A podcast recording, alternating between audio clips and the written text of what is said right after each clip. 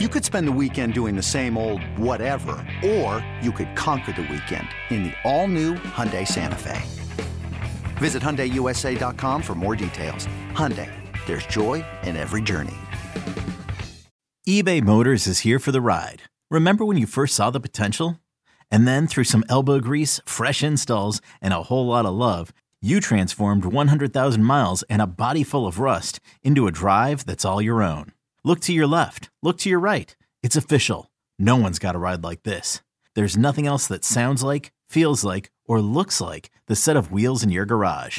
With over 122 million parts, you can make sure your number one ride or die stays running smoothly. So there's no limit to how far you can take it.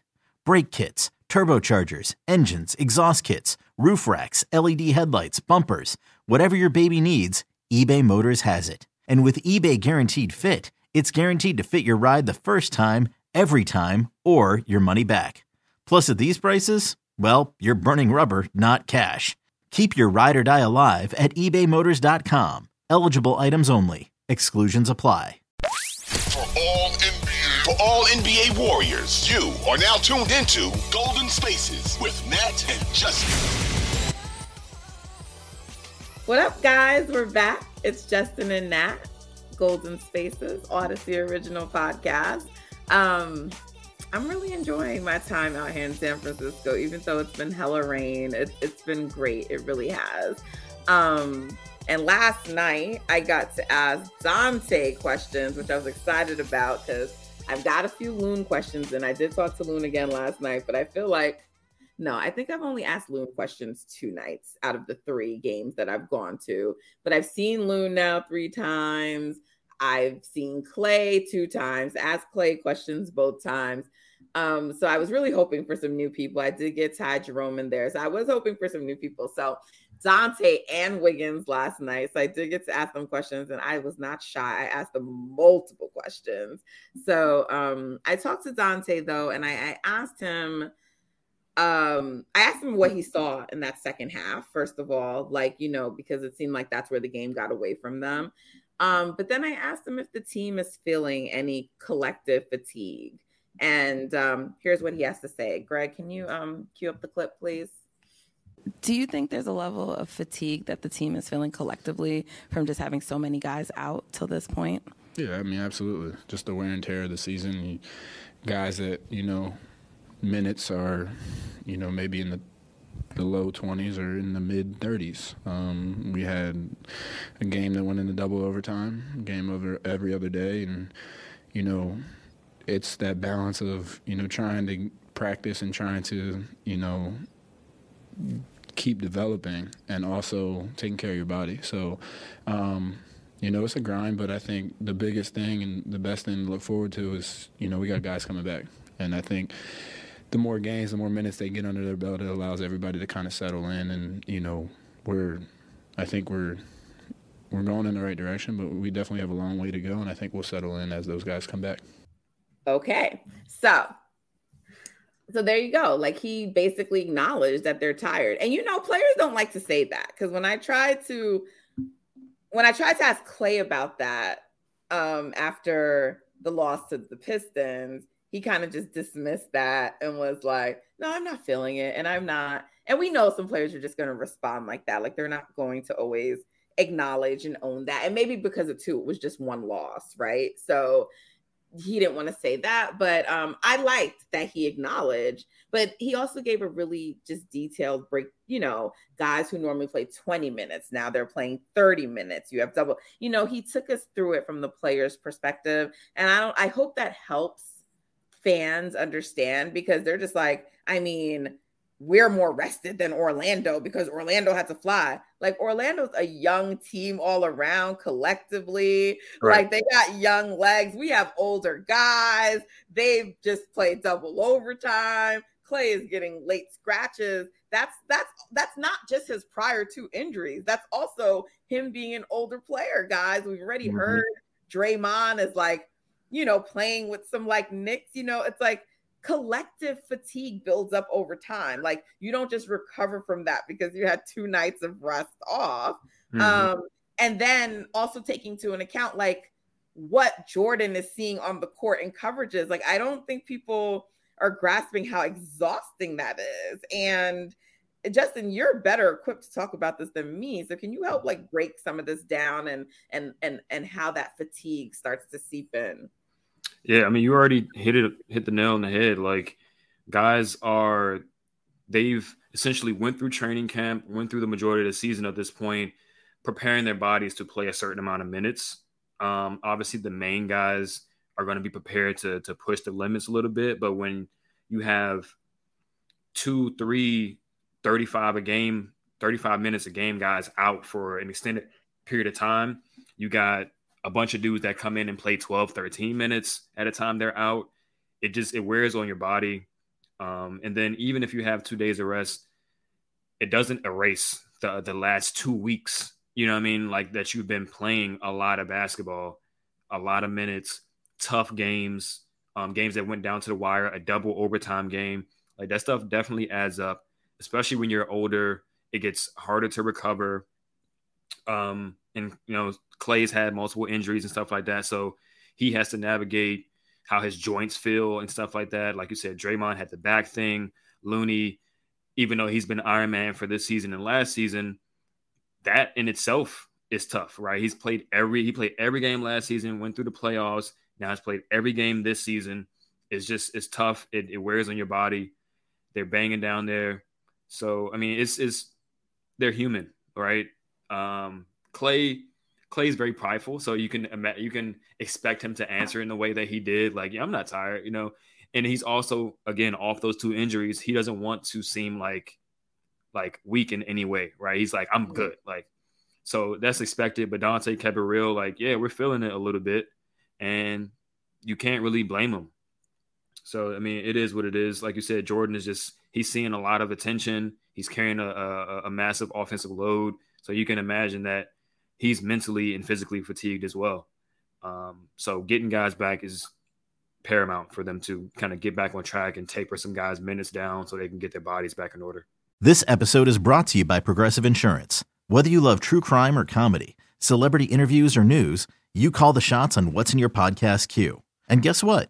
Now you can call them on your auto insurance too with the Name Your Price tool from Progressive. It works just the way it sounds. You tell Progressive how much you want to pay for car insurance, and they'll show you coverage options that fit your budget. Get your quote today at progressive.com to join the over 28 million drivers who trust Progressive. Progressive Casualty Insurance Company and Affiliates. Price and coverage match limited by state law. Yeah, and I mean, I you just touched on like something I want to follow up on. You talked about mental fatigue as well, right? There's something that comes with that as well, right? Because people are just like, you know, I just want them to show up and give their all. Like I'm like, do you show up for your jobs every day and give 100%? I know right. I don't. I don't. We're human. So why mm-hmm. do you expect them to? Like, even if technically their bodies are recovered, there's a mental factor of like you're 100% focused, giving your all. And like, that's sometimes hard to do. And like, I can understand if they're just like, look, we just don't got it tonight. like, yeah. that just happens. Yeah. I don't know why that just can't be okay for this.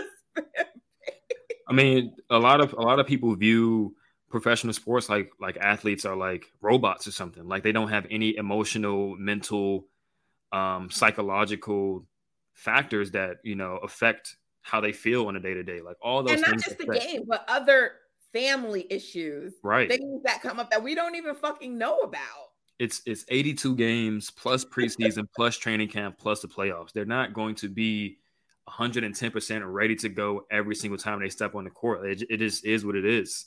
Um, and that's why some people are asking for the season to be shortened, right? Because of stuff like this. Like you just they're human beings. They're going to have games where they just don't have it, and it is what it came at a at a time where you would hope that they would just run the table and win every single home game on this stretch and just be in third place by the end of it, and then Steph comes back and they just shoot up the first place. Like it's just not going to happen like that. No one even thought that going in. This is why right now this kind of reaction is like sort of frustrating to me because it's like y'all didn't even think we were winning any games. Y'all were ready right. to wipe off the season.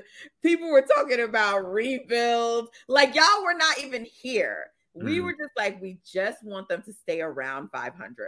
Like I hope they win the Suns game, but even if I, if they don't, I don't really care because they'd be what at worst one game under 500. Their best player, their best two players were out, arguably, if you consider Andrew second best, but two of their top three guys, four guys were out. One of them being their very best player who makes everything work, right? And so he's been out. Wiggins has been out. Listen, one game under 500 to me that's a huge win even if that's where they end up you know? Mm-hmm. and like now like yes i know they're going to be going on the road but you have steph coming back. I take that shit any day of the week as their position when you consider everything that you've had to factor in. Yeah. And they're going to be steph should be coming back at game 42 of the season. They're officially in the second half of the season at that point. If you get to i mean if you look at last year half of the season they were essentially a 500 level team because of all the injuries and stuff that they were going to. But they started the season so well; they were well above 500 to start the season. Um, it kind of coasted and, and rode that into um, the playoffs, and then at the end they had it to play. They had to win like their last two games or three games or something to get the third seed. Right. But you're hoping for something similar this year. Steph comes back at, at the midway point, and they can kind of go on a little run the second half of the season to end up wherever they need to end up um, in the playoffs. And I think ultimately that's what's going to happen. You see other teams also on skids, which also should be another reason why you shouldn't be pulling your hair out about two losses at this point. Because I mean, look at the standings. Um, Clippers have lost five in a row. The, the Suns have lost five in a row. The Kings lost two in a row. Um, the, the Trailblazers lost two in a row, so we're not losing that much ground. They literally could win their next game and be fifth. really no ground at all. It's like yeah. the only thing we're losing is the opportunity to create separation. But like you're not, you're not like we cannot say Steph is as good as he is, and then be surprised that the team str- struggles to win without him. You're not supposed to win without your best player, guys. At some point, it's gonna catch up, right? Like th- this is the thing that happens. It's like we when we've lost Steph or even like last year, like when Dre went out or different things, we either started off losing a lot and then we won a lot, or like here we started winning a lot and now they're tapering off. So mm-hmm. it ends up being the 500 result we're hoping happens, but it doesn't look like they win a game, they lose a game, they win a game, they lose a game. So I think that's what the issue is, right? Because it doesn't they they they go and they win these five games, so now you just want them to keep winning. But at some point Right. It's going to catch up to you. Like you're not supposed to win without your best guys. Like you need them. That's why right. they're stars, all stars and superstars. Yeah, and it's and it's not even like you're just missing. Again, back to uh, either two episodes ago where I said it's not like they're just missing Steph. They just got Wiggs back. He's on a minutes restriction. They're missing Kuminga, Kuminga, Wiseman, JMG, like guys that can at least just be bodies and preserve minutes for the other guys that are just Play playing all these minutes. Back. Klay just late game scratch out of nowhere. Like, come on, like we just got to be realistic a little bit more. Um, and if guys go through a, a rough patch, stop asking for them to be traded. Like proven players, like you keep asking for guys like about their question their contract and all this type of stuff. Like be realistic. Like these guys are not robots; they're human beings. Like come on. The Jordan Poole shit honestly really fucking annoys me. He's not a good basketball player. Like he just had what like five 20 point games. Like whether it's super efficient or not, like you're you're not getting that because you're a bad basketball player, right? Like that's why that's why like I remember when uh, Matt Barnes like jumped into like Nick Wright's mentions, like, how the fuck you gonna call Andrew Wiggins a bad basketball player? Like he was just so appalled. Like, mm-hmm. you know, and I get it, like people felt like Andrew at the time when he was in Minnesota didn't live up to like the standards they thought he would be for like a number one pick or whatever. But like, like it's just it was come on. Like some people just get really crazy with these things they're saying about players.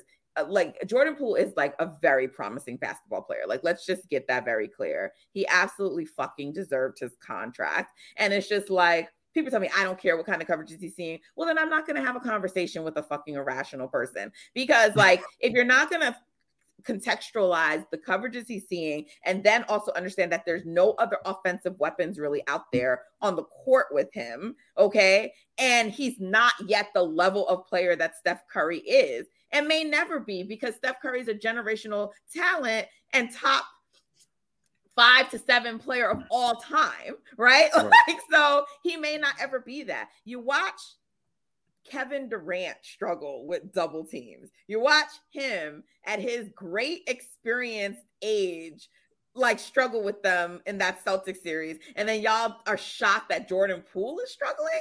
I, I just don't understand, Justin. yeah, it, it, people just a fourth year young developing player. Right. They the people want to have their cake and eat it too. They want everything to be perfect at all times, and if it isn't, then burn the whole house down. And it's just an, an annoying stance to to take. But yeah, what can Jordan Poole be doing out there? You know, uh, listen, he's look, the team is getting some relief. Donte noted it like they're getting some guys back. I think everyone is like, yes, we getting Steph back soon because it's not just Steph's 30 that you're missing. It's how much easier he makes the game mm-hmm. for the rest of them too, right? And you're going to see, I just think, improvement all around because you're going to see all those other guys improve because now he's taking back so much of the attention away from them and also making it so much easier for them to score right? So it's it's not just his output but it's also how he makes the game easier for them. So you can tell they're looking forward to that. Um but look, there will still probably be some more games that Jordan will play without Steph. We know he's coming back from injury, so he will likely be on a minutes restrictions. Kerr was already not really playing him that much on back to backs. I think he might have done it twice for him this year, but for the most part, he was resting him. So, um, there will probably be more games that Jordan plays without Steph. So, what can he do? Like, what would you hope for him to start seeing on the court to try to navigate his coverages that he's seeing right now? Yeah, I think he should be a little bit more decisive with his moves. Um, take a little less time to make a decision when he gets the ball in an ISO situation or whatever the case may be. He'll catch it and then he'll like jab, jab, and then just like not do anything. And it's like you just wasted three seconds. You know, like now you have to rush whatever you're going to do. The, the, defense is now set up because guys yeah. are just watching you. Um, so I think he should just make quicker decisions, make decisive decisions. I know that's kind of a redundant word to say, but he should go to the basket a little bit more. Um, understand like the, his legs might not be there to consistently drive and stuff like that, but I think he'll have a higher success rate if he does that rather than settling for long jumpers with no legs, you know. And his his shots been kind of off all season anyway, so trying to draw some fouls, just being quick with his decisions, um, setting guys up, even if it's like driving just to kick out to a non-shooter. Like just make a quick decision so the ball can keep moving and you don't like stall the offense. Yeah. And all of that, and I still have no doubt about JP. Like he's gonna show up when we need him. He's already proven that. And I'm I'm really not worried about him, to, to be honest. Like when the team gets back to the proper construction of what it should be, like they're going to be fine. And we just got to mm-hmm. find ways right now to win when it's not. And I feel like even this year, he has stepped up a lot already in the absence of mm-hmm. Steph and when Klay's not there. And I, at some point, I feel like it's just really fucked up the way people are like acting towards him, the fan base. I really do. And and like I like I said in reference to Lamb, the averages are the averages for a reason, right? But when you look at Jordan's career, right? Other than his rookie season where he was still trying to get his legs under him and stuff like that. The last two seasons, he's been a mid 30s um, three point shooter on high volume and high difficulty, right? When the shots get easier, when he gets his rhythm, he's going to regress positively to the mean where his correct where his career average is. Um, and I think it might end up being like an avalanche, right? Where he goes a month, two months shooting 40% from three or something like that. But he's going to end up at a higher three point percentage than where he is right now. He's not a 30% three point shooter. Like we all know that.